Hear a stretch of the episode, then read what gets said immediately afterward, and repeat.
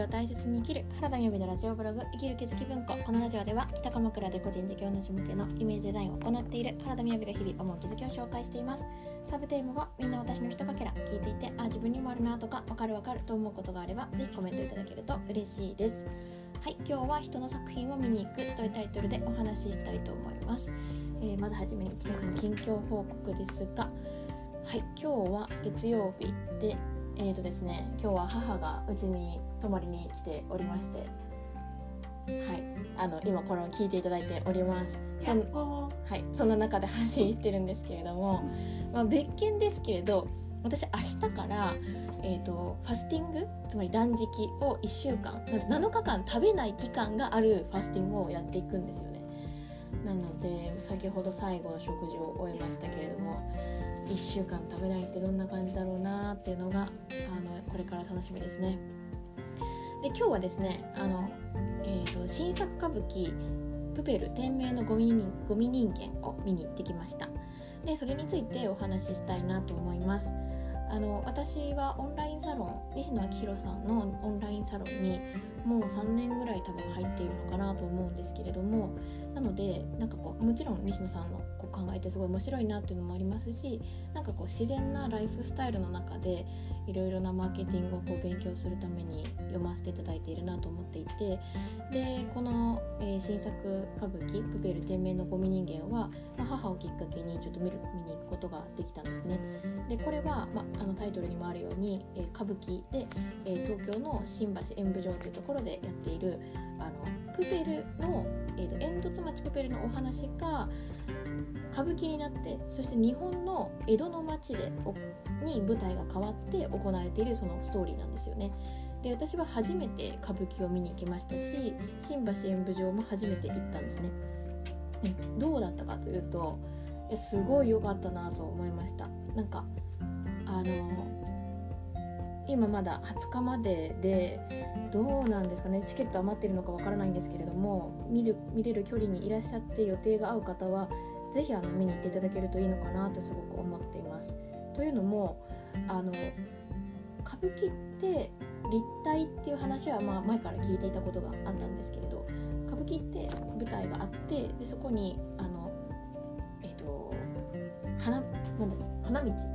花道ですね。花道があって今日私花道のすぐ隣だったんですよねであの席に着いた時はすっかり忘れてたんですけれどなのでそこを縦に移動されるのと舞台の横に移動されているっていうこの立体的なあの劇になっているのでやっぱりその場で見ていただくのがすごくいいんだろうなという感じがしたんですよね。であの何度も、えーと、オンライン上ではお見かけしたことがある市川海老蔵さんもこう実際にお会いするようなことができてなんかこう気迫とかそういう表情とかっていうのはやっぱり現場に行かないとわからないものだなと思うので何て言うんですかねあの舞台って本当に今しかなかったりするなと思うのでもしはい、行こうと思っていたけれどどうしようかなって思っている方がいらっしゃったらですね是非見に行っていただけたらいいなとすごい思いました。でなんかこの歌舞伎っていうこと自体がすごく面白いものだなと思いましたもちろんこのあのプペル天命のゴビ人間は西野さんもあの演出演出というか、まあ、でも関わられているっていう中なのでライトアップとかその普段の歌舞伎とはまた違った演出もされていらっしゃるとは思うんですけれどでもこうなんか随所随所で何て言うんですかねあここで拍手するのかとかあここはなんかみんなで声を合わせて同じことを言うんだなとかなんかあこれはとても走っているって意味なのだなとかこれはきっとこの一連の流れが何かの型なんだろうなっていうふうにこうなんとなく歌舞伎ってこういうカルチャーがあるんだなっていうのをこうそこそこそこで感じていたので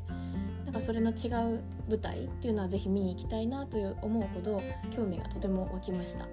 で今日は私が行ってあの行ってた舞台は市川ぼたんちゃんの、えー、お姉ちゃんの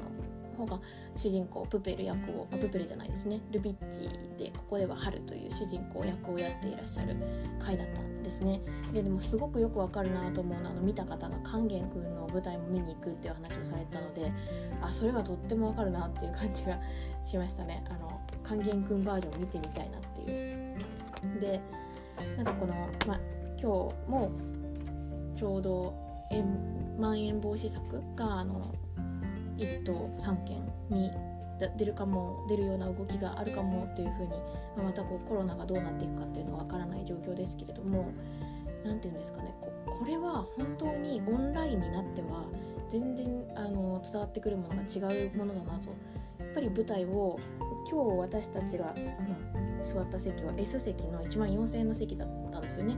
で例えば映画を